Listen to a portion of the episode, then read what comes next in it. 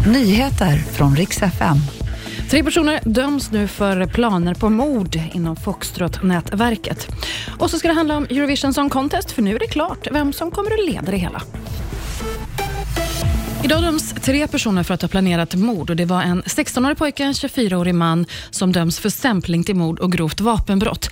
En 24-årig kvinna döms också för medhjälp till brotten. 16-åringen hade fått i uppdrag att mörda en anhörig till Foxtrot-nätverket i Linköping. Men pojkens föräldrar anade oro och larmade polisen och mordet kunde därför stoppas och de inblandade gripas. Mannen han döms till sex års fängelse, kvinnan får fyra år och pojken döms till sluten ungdomsvård i ett år. Snöblandat regn det kommer att dra in över kvällen över Götaland och SMHI de varnar för ymnigt snöande.